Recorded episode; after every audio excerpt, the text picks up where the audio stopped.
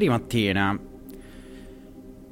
mi sono chiesto in realtà, mi sono fatto questa domanda. E se noi fossimo, non fossimo esseri umani, no? Se noi nascessimo come cani, per esempio, e dovessimo fare veramente una scelta, una scelta difficile, no? Una di quelle scelte che ti possono veramente cambiare la vita, perché devi prendere magari una strada rispetto a un'altra e non è facile, insomma, non è, non è immediato che tu dica di sì o di no.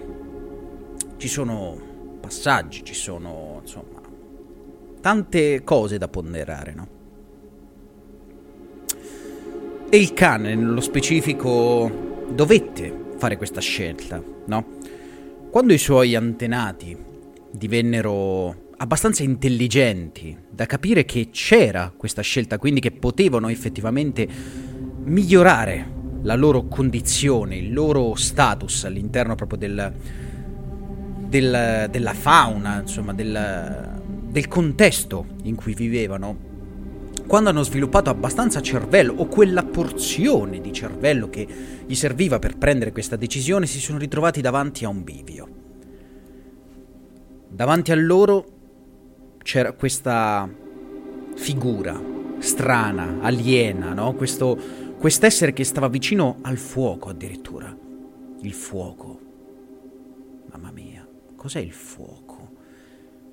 se non il prodotto di un incidente, no? Cioè, voglio dire, i nostri progenitori, cani anche loro, ci avevano messo in guardia dal fuoco, non vi avvicinate assolutamente, il fuoco è pericoloso, il fuoco è mortale, il fuoco è fonte sì di luce, ma è anche ciò che distrugge gli alberi, ciò che ammazza le creature che dovremmo ammazzare noi per, per nutrirci, è ciò che, insomma, avvelena l'aria e distrugge tutto quello che trova. È un animale più grosso e più cattivo di noi. È un animale contro cui noi non possiamo fare assolutamente niente se non fuggire. E l'uomo stava lì, perché così si chiamava l'animale che vedeva vicino al fuoco, insomma. L'uomo stava lì, vicino al fuoco, anzi lo alimentava, lo nutriva però il fuoco non cresceva, non gli saltava addosso, non, non, lo aggrediva. Rimaneva lì, fermo, calmo, come se lo stesse guardando, come se in realtà stesse dicendo qualcosa all'uomo. Mi piace pensare che il cane, insomma, abbia ponderato questa cosa e fosse rimasto magari affascinato da questa figura, no? Da, dall'uomo e del fuoco che si guardavano a vicenda e questo rapporto simbiontico che aveva visto lo aveva attirato quest'essere, quest'animale così mansueto, così diverso da noi che, come l'uomo, sembra particolare, mi interessa. E soprattutto lui sta vicino al fuoco, ma il fuoco non lo aggredisce. Quindi già, già questo è un segno di rispetto, di potenza che, il, che quest'animale strano emana. e allora cosa posso fare? Poi succede che l'uomo guarda l'animale, guarda il cane, o quello che poteva essere il genitore ancestrale del cane, no? Lo guarda e succede una cosa. L'uomo non lo prende a sassate, non lo scaccia. Anzi, lo guarda, lo studia, cerca di capire cosa farà il cane. Per carità, da generazioni il cane aveva smesso di cacciare l'uomo, aveva smesso di cercare di nutrirsi di lui perché aveva visto che l'uomo sapeva organizzarsi, anche lui girava con il proprio branco, eh, si insomma era preparato ad ogni evenienza. Quindi non era più conveniente mangiarsi un animale così furbo. Di conseguenza si era, diciamo, prodigato nella caccia di animali più piccoli come conigli, topi, insomma, quello che passava alla natura, certo, e che di sicuro non poteva rappresentare per il cane un vero e proprio problema. Ma adesso lì c'era l'uomo che lo guardava, fisso, fisso negli occhi.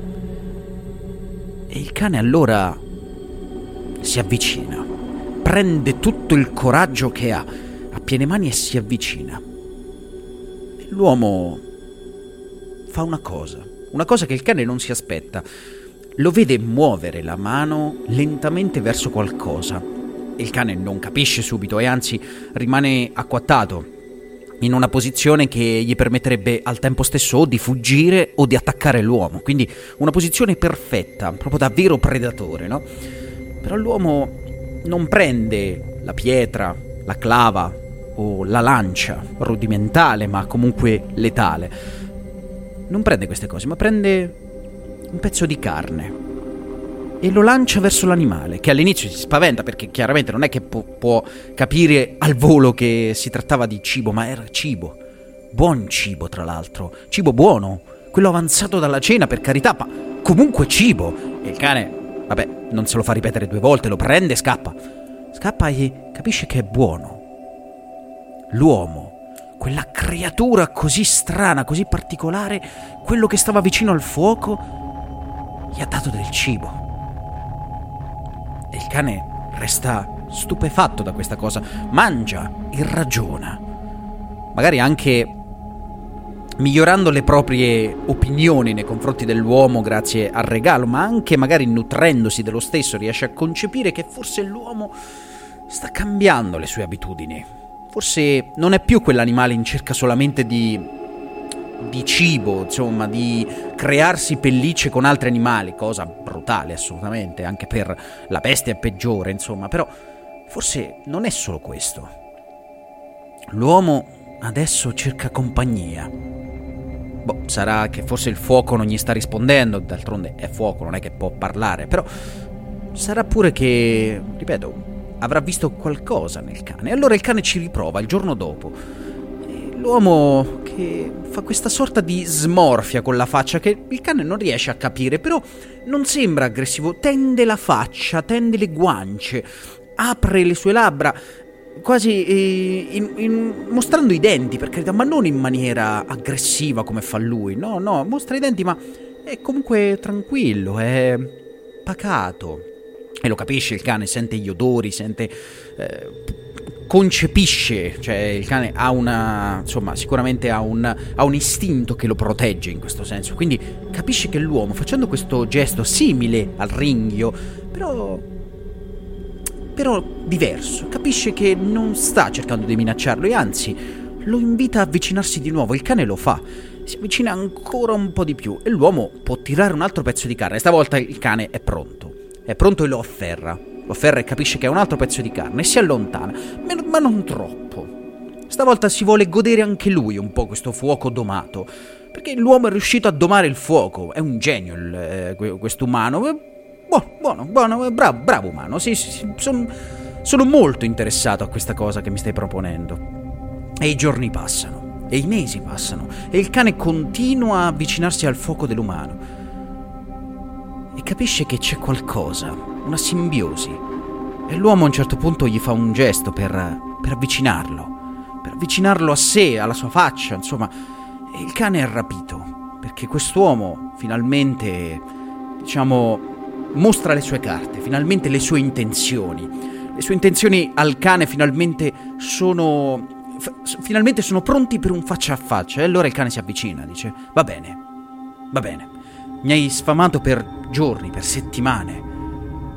E allora mi avvicino. E si avvicina e glielo dice all'umano. Umano. Ho visto le tue intenzioni. Hai domato il fuoco. Hai cercato di sfamarmi, di avvicinarti a me. E te lo dico, hai conquistato la mia fiducia. Ormai io posso considerarti un mio pari. Voglio servirti.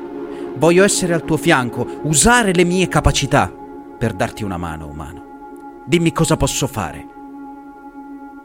L'umano finalmente dice qualcosa.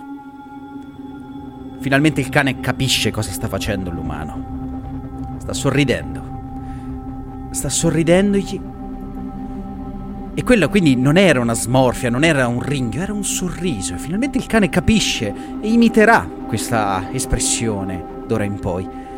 L'umano si avvicina alla faccia del cane gli dice domani ti strappo le palle perché così non vai a figliare, brutto figlio di puttana.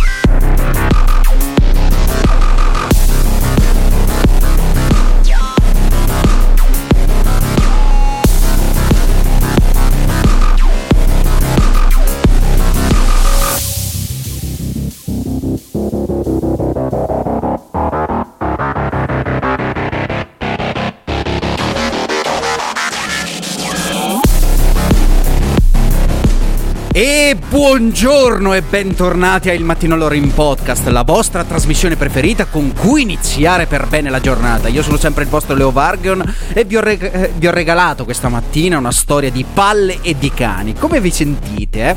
Come pensate di aver vissuto la vostra vita fino ad oggi? Voi pensate di essere lo stesso cane che ha scelto di sacrificare le palle per la sicurezza, per essere riuscito a trovare un pasto caldo? E chi può dirlo? Ognuno deve fare i conti con la propria coscienza e ognuno lo farà prima o poi, conti con la propria coscienza. E questa mattina vi ho voluto regalare un, una cosa un po' diversa del solito, ecco, spero che abbiate apprezzato questa intro un po' strana e soprattutto scevra, insomma, dalle nostre musichette classiche di sottofondo. Comunque, buongiorno, sole 8 e quindi è giorno, che cazzo deve essere? Un pomeriggio, vuoi che dica Simone? Oggi sono un po' così, un po' poliedrico, sarà che ieri sera ho bevuto abbastanza vino, no, non ieri sera ma ieri a pranzo, ma non importa, a voi non interessa. A me interessa farvi piuttosto una domanda, voi che siete in chat e che vi saluto ufficialmente, a voi Simone, Vincent, Walter e Michela credo, e tutti quelli che ascolteranno in podcast o si aggiungeranno insomma nel corso della puntata. Beh, eh, la domanda che voglio farvi è questa. Voi siete come il cane della storia, insomma, che, abbi- che avete accettato una sorta di patto sociale, eh, e non parlo del patto sociale a priori, che tutti noi in fondo, in quanto esseri umani, siamo stati costretti a firmare, dal momento che siamo nati in una famiglia magari che ci ha sfamati, ci ha educati, insomma, ci ha dato tutto quello che poteva darci, eh, nella misura, insomma eh, più o meno corretta che poteva, insomma, adesso non stiamo a sindacare cosa è stata la vostra famiglia per voi, insomma, ma voi pensate di aver fatto un ulteriore patto? E sto parlando di tutti quei patti su cui abbiamo effettivo potere, il patto di, and- di scegliere un lavoro che sì, magari ci pia- non ci piace particolarmente, ma ci sfama, ci dà tanti soldi, magari ci dà anche dei weekend liberi, perché no? Però magari è un lavoro che ci sfianca e magari in quei weekend ci arriviamo veramente, veramente con l'acqua alla gola, completamente dilaniati dal resto della settimana. E insomma la mia domanda per oggi, la mia domanda per voi è questa. E siete tenuti a rispondere, miei cari. Siete tenuti a rispondere perché insomma mi interessa sapere cosa avete fatto della vostra vita. Siete soddisfatti? Arrivati a questo punto, cioè, pensate che sia il caso di smetterla o magari vi sta bene così?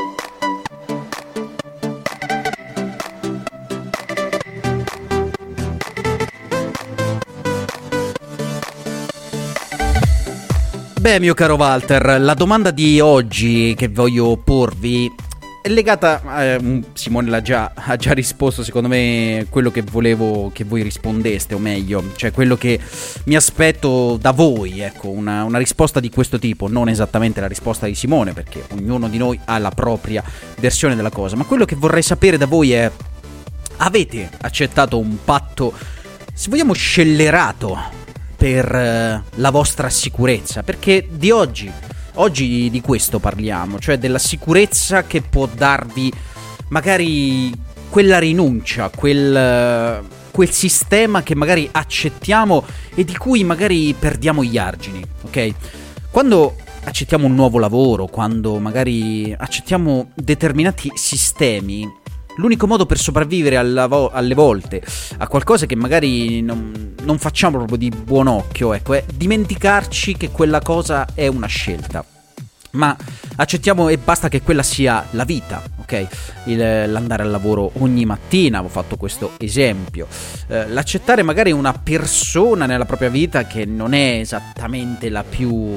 la migliore, ecco, però magari è una persona che ci tiene al sicuro, una persona così di cui possiamo fidarci, ma che non, magari non, non, non ci piace tanto quanto magari un'altra persona che però è decisamente affidabile, ecco, inaffidabile, scusate. Eh, noi scegliamo tante cose, per carità, ma quello che volevo chiedervi io è il criterio con cui accettate queste cose. Lo fate di buon grado, lo fate comunque. Oppure, come giustamente dice Simone, eh, può essere, eh, però essendo una vita in, in, un eterno compromesso, ritengo che per me quello che ho rinunciato sia esattamente ciò che volevo lasciare. Beh è molto profondo sicuramente, però non sono d'accordo con la prima parte della tua risposta, cioè la metafora non cre... Mm, è molto poetica la metafora, ma non credo che le palle del cane siano state una priorità al... eh, agli albori degli uomini e canidi. Beh, l- chiaramente quello che ho detto io, le palle era sicuramente una, un, gioco di parole, un gioco di parole no, però una sì, una metafora, una similitudine abbastanza colorita, certo, ma quello che il cane ha dovuto rinunciare perché quello è stato, è stata una rinuncia per il cane sicuramente, è il suo istinto diciamo di libertà, perché quello a cui ha dovuto insomma sottostare è un patto alla fine con l'uomo, io ti proteggo, sto con te, ok? Rinuncio a quel richiamo, se vogliamo, bestiale che mi riporta magari a, gi- a girovagare, a migrare, insomma, e mi avvicino a te, sto assieme a te, proteggerò la tua famiglia dai predatori, dai miei simili tra l'altro, io combatterò contro altri canidi e quindi le palle in questo senso sono, se vogliamo, l'unica cosa eh, che un po' ci appartiene. Ecco, io parlavo di questo, ecco, è chiaramente una metafora, certo, poi è ovvio che la castrazione non è una cosa che è stata inventata eoni fa, ci mancherebbe, ecco, è una cosa piuttosto recente perché è legata, adesso facciamo proprio lo spiegone, è legata non solo alla capacità di figliare del, del cane o del gatto o comunque dell'animale che andiamo a metterci in casa, ma è legata alla sua mansuetudine, ai suoi cicli naturali, ecco. Rimuovergli le palle è anche una scelta, se vogliamo, di salute per il cane e del gatto. Perché eh, non andando in calore, soprattutto i gatti, parlo dei gatti perché chiaramente avendone tre so quanto è importante, diciamo, questa pratica. Uno per allora, eh, lo dico, ma tanto mi smentirete su questa cosa. Una cosa sicuramente non è, non è la prima soluzione, ovviamente, per questa cosa, ma di sicuro per aiutare contro il randagismo, perché se non ci sono bestie in giro, lasciate in giro, che figliano ogni stagione, diciamo, si diminuisce per forza di cose la popolazione di gatti o comunque di animali che nascono per strada comunque senza una famiglia che li può proteggere, ecco. Poi mi direte sicuramente il randagismo non si combatte così e avete ragione, sicuramente. Però è importante, è importante fare in modo che le proprie bestie siano al sicuro se ce ne vogliamo prendere cura e se accettiamo comunque di fare la, la nostra parte all'interno del patto che magari questa bestia accetta, che ha, che ha accettato magari millenni fa. Però parlando per metafore sicuramente non si arriva al punto. Ehm, che dici tu Walter? No, tutto il contrario. Sono uscito da lavoro dipendente con tutte le sicurezze del caso e ora sono padrone di me stesso. Mi gestisco il tempo e le decisioni in piena autonomia, ma senza certezze, con meno guadagni e con poca possibilità di prevedere cosa succederà a medio termine. Quindi non ho fatto il cane, ho fatto il lupo.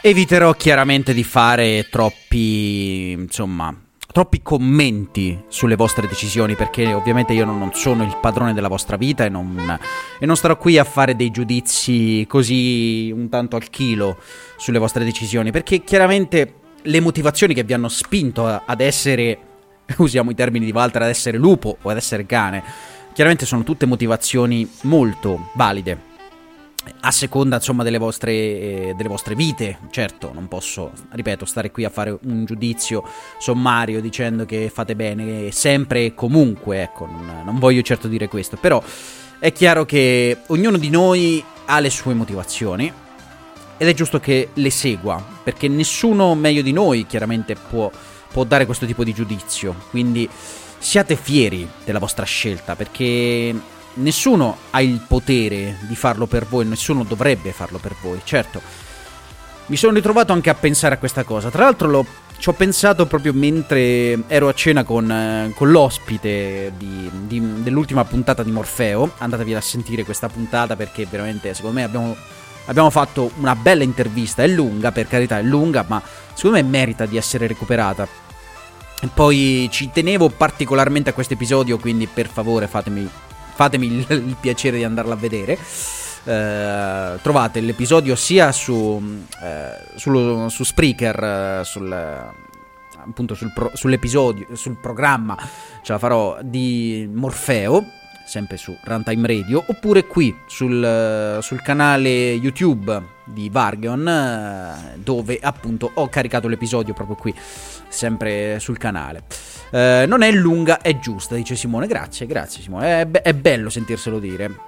Perché io comunque avevo pensato a un, uh, a un, minutaggio di questo tipo perché avevo tante domande in testa, poi me ne sono venute in mente tante pure mentre parlavo, quindi è stato è stato un bel episodio, eh, ma a parte questo, signori, mi era venuto in mente proprio questo, che tanti magari questa scelta non la fanno, non riescono a essere né cane né lupo in, in, certi, in certi frangenti, perché scegliere è tosta, è tosta veramente e alle volte sospendiamo questa nostra ricerca, questa nostra capacità di giudizio personale, per carità, Uh, quindi anche la scelta più miserabile noi non riusciamo a prenderla perché scegliere è dura uh, e ci espone a tanti rischi e quindi è meglio rimanere nel mezzo, almeno se non scelgo non posso sbagliare, no?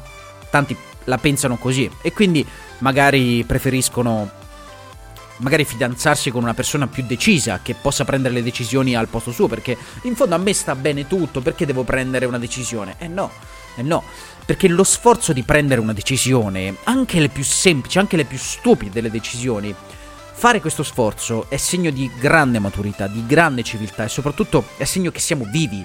Prendere una decisione, anche sbagliata, comunque è fondamentale. Per carità, sia dal punto di vista didattico, chiamiamolo così, quindi la possibilità di fare degli errori che però deve essere sempre nelle nostre mani. Quindi dal punto di vista ripeto, formativo è fondamentale, è ovvio. Ma è importante anche per affermare la nostra vita, la, il nostro controllo sulle cose che abbiamo attorno, perché non possiamo permettere a chi che sia di scegliere per noi. È sbagliato. È pericoloso soprattutto. Perché chi non è noi non può fare una scelta ponderata al massimo grado. Perché sceglierà sicuramente secondo i suoi bias, i suoi parametri, eh, sceglierà cose che piacciono a lui, pensando che possono, a lui o lei ci mancherebbe, pensando che possa andare bene anche a noi, perché noi non siamo stati abbastanza forti per affermare questa cosa. E pensateci un attimo, pensate se qualcuno scegliesse per noi, in, genere, in generale, e qualsiasi cosa, anche la cosa più stupida, e poi scoprissimo che quella cosa ci fa del male. Ecco, farem- avremmo fatto sicuramente un danno a noi stessi, in primis, che sicuramente diventeremmo vittime di una scelta errata, ma avremmo fatto anche, e solo dopo aver considerato il danno fatto a noi stessi, avremmo fatto un danno anche alla persona che ha scelto per noi, perché l'avremmo messa in, in una condizione di aver sbagliato, di aver creato un danno non volendolo fare. E noi abbiamo la, la voglia veramente di mettere la gente in questa situazione. Io no francamente. Poi magari qualcuno di voi penserà solamente al proprio tornaconto, ci sta, non, non voglio contestare questa cosa, però io, io odierei sapere che una persona magari per... Uh, si sente in colpa per una scelta che ha preso perché io non ero abbastanza, se vogliamo, pronto a prendere una decisione per me stesso. Ecco, questo penso. Saper prendere una decisione, saper essere cane o lupo. Con, le, con tutti i vantaggi e gli svantaggi del caso. C'è una vecchia fiaba che parla di questa cosa, cioè del cane e del lupo che, capito, scelgono le proprie vite a vicenda. Il cane che dice io devo stare attaccato alla catena. Me lo ha detto l'umano, per carità. Però lui mi dà cibo, mi dà conforto. Eh, mi fa entrare in casa quando fa freddo, quindi non muoio di freddo. Eh, devo lavorare per lui, certo, cioè devo tenere a bada il gregge, devo pestare a sangue quelli come te, lupo, se si avvicinano troppo alle pecore. E questo succede. Però devo stare alla catena perché il mio istinto mi porterebbe a, a picchiare la gente, quindi insomma sarei un danno per l'umano, in questo senso. Però se vuoi c'è spazio anche per te lupo. Se tu vuoi partecipare a questa, a quest- in questa famiglia, vuoi dare il tuo contributo in questa famiglia, c'è da accettare la catena. E se tu accetti la catena avrai tutta una serie di vantaggi. E il lupo risponde tutto fiero, no.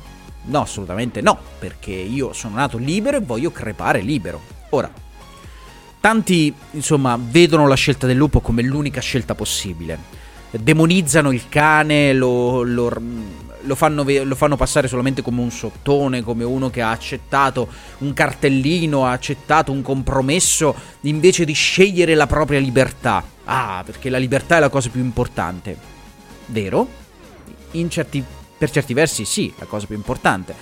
Ma bisogna che capire questa libertà cosa te ne fai, soprattutto se sai mantenerla.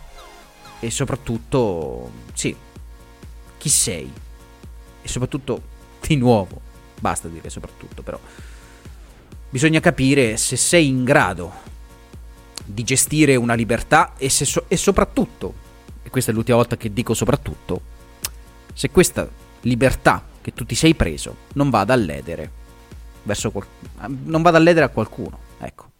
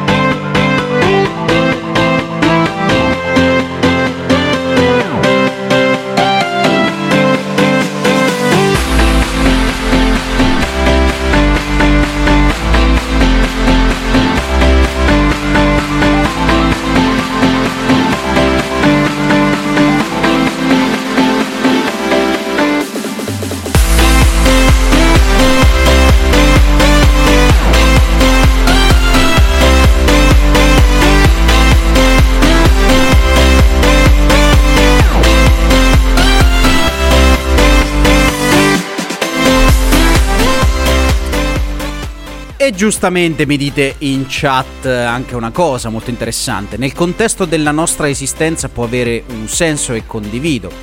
Però in un sistema di cose ci sarà sempre qualcuno che deciderà per noi, come noi abbiamo deciso per altri. Questo è Simone che, beh, mm, sì, è vero, cioè, ci dice una cosa sacrosanta, ovvero che non ci sarà mai un sistema in cui noi non saremo costretti a prendere oddio, no, a prendere decisioni, no, nel senso, eh, però a seguire purtroppo delle direttive volute da altri. Banalmente penso alle leggi della fisica, ok? Eh, io vorrei tanto poter volare, ma chiaramente, diciamo, per il funzionamento dell'esistenza io non posso, diciamo così, negare la forza di gravità o tante altre cose, o tante altre cose che per carità mi, mi, mi ledono, mi fanno del male, però sono parti necessarie dell'esistenza per dare un senso proprio al tutto, al, all'esistenza tutta, ecco. Quindi sì, è vero. Nei macrosistemi chiaramente ci sono delle leggi su cui noi non abbiamo potere. E, ed è giusto così, perché tante cose noi non le comprendiamo chiaramente, ma il giorno in cui effettivamente noi capiremo il nostro posto nell'universo, il nostro posto proprio nella realtà, allora sì, lì avremo la possibilità di scegliere chiaramente, in un'esistenza sicuramente più alta, ecco, adesso stiamo andando nel, metafis- nel metafisico, però per carità, passatemi questo discorso, ecco. Uh, se vogliamo tornare un po' più terra terra, diciamo nel mondo delle idee, ecco, eh, torniamo, in, torniamo, un attimo sulla Terra e pensiamo a questo, ecco, nella nostra testa. De, noi dovremmo essere padroni di quello che ci succede, di quello che creiamo. Ecco, anche in un sistema creato da noi, noi dobbiamo essere padroni di, di tutto. Ecco, un po' di tempo fa ho parlato con col buon Vincent, tra l'altro, eh, di Harry Potter.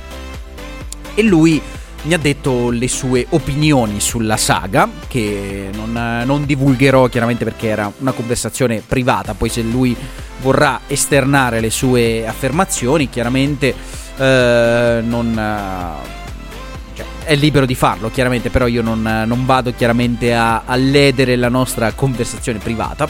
Lui mi ha detto cosa pensa della, della saga di Harry Potter, esponendomi le sue argomentazioni, argomentazioni che io trovo molto buone. E ho ripensato un po' a tutto l'universo potteriano e a quello che sta succedendo, soprattutto alla, a J.K. Rowling, la, la creatrice, dici tu Cosa c'entra nel discorso? C'entra, perché tanti hanno cominciato a dire lei è impazzita, eh, non si tiene più, veramente è fuori di testa come un melone e adesso soprattutto mh, sta venendo criticata aspramente, quindi anche quelli eh, con cui non ho niente a cui spartire stanno pensando la stessa cosa, cioè che lei deve essere completamente distanziata, devono togliergli la patria potestà di, di Harry Potter perché veramente sta facendo... Mh, sta facendo veramente lo schifo con, que- con, questa saga meravigliosa con cui sono cresciuto. Ed ecco, io mi sono detto no, perché la saga è sua, l'ha scritta lei. È lei l'unica che può decretare cosa è canon e cosa no.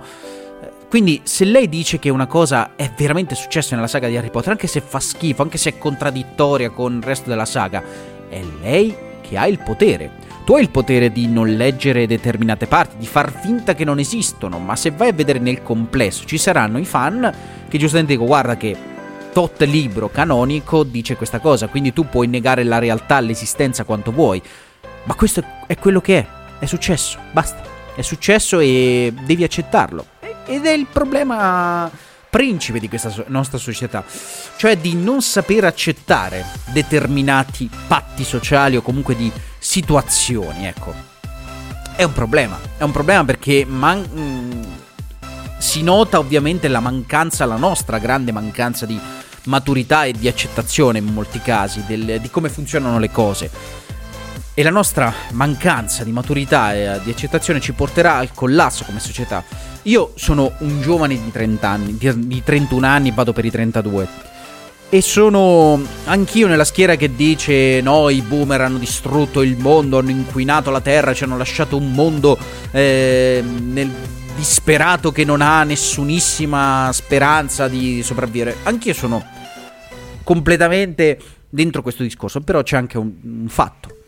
Noi siamo forse la società, la generazione, parlo trent- dai trentenni in giù, parlo, siamo forse la generazione meno meno meno matura, ecco, di sempre. Siamo stati anestetizzati da, dalle nostre stesse cazzatine e questa cosa ci porterà al collasso come, come società. Perché già la nostra mancanza, la nostra totale il nostro totale disinteresse nel prenderci una responsabilità è molto pericoloso perché ci sono tanti che magari non vogliono finire l'università, non vogliono mettere su famiglia, non vogliono prendere determinate decisioni e va rispettata questa cosa perché Chiaramente non tutti sono in grado, per esempio, di mettere al mondo un figlio o prendere un mutuo. Ci mancherebbe, non ma da qui, ok, dal poter scegliere al non scegliere proprio e a prescindere di dire no perché tanto non vale la pena, perché tanto il mondo finirà, ecco, questo lassismo io lo detesto, decisamente. Mia opinione personale, eh, poi chiaramente se, se, sentite magari, eh, ripeto, ribadisco che Runtime comunque è uno stormo e ognuno vola per sé, per carità, più o meno tutti nella stessa direzione, ma comunque siamo ognuno una persona diversa, quindi le mie opinioni potrebbero non rispecchiare chiaramente quella di altri, però io penso questo, che ci siamo veramente ritrovati a non saperci più prendere una responsabilità e questo è molto molto grave. Ma comunque, con questa nota amara io signori vi voglio salutare.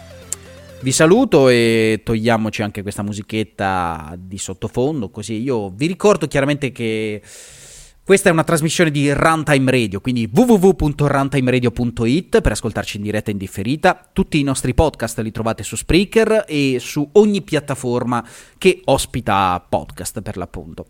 Vi ricordo che è uscita la puntata di Morfeo questa, mm, questo giovedì. È uscita e si trova già in podcast e in video. Io vi invito ovviamente a recuperarla perché è stata veramente una puntata speciale per me con, un, con un'intervista bella bella pregna e eh, poi ho fissato quindi sentirete anche l'album di sottofondo The Rerum Natura, quindi insomma, se avete curiosità, se avete interesse nei confronti di questa cosa, insomma, eh, vi invito caldamente a recuperarla e a lasciarmi un feedback, chiaramente. Detto questo, io mm, vi lascio con la sigla finale e poi con il brano della settimana, quindi non perdetevelo assolutamente. E vi ringrazio, vi ringrazio per la vostra partecipazione e niente andiamo con la nostra meravigliosa sigla finale. Spero che abbiate apprezzato questa puntata un po' così, un po' particolare, un po' pazzerella, fuori dai miei standard. Magari si ritorna a fare il classico lunedì prossimo, ma ci penseremo poi. Detto questo io vi saluto e vi auguro una buona giornata.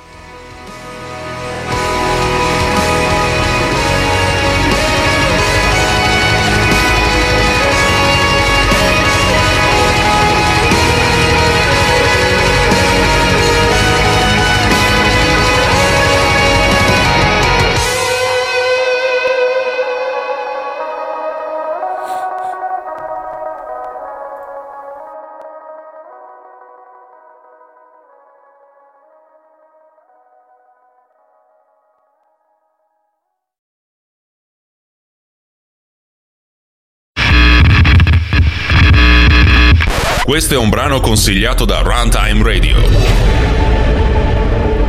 Ciao, sono Veronica e sono la cantante dei Break Me Down. Le canzoni dell'EP Are You Evil Enough danno voce ai cattivi delle fiabe e raccontano la loro storia e i loro sentimenti. The Other Life parla di Grimilde, la regina cattiva di Biancaneve, che si interroga su come sarebbe stata la sua vita se non fosse stata cattiva. Alla fine capisce che essere cattiva è l'unico modo per essere se stessa. Potete trovare l'EP sulla vostra piattaforma streaming preferita, acquistarlo sui maggiori digital store, guardare i bellissimi video sul nostro canale YouTube e venire ad un nostro concerto a conoscerci di persona. Ciao! What's the other life? Tell me what is real, yours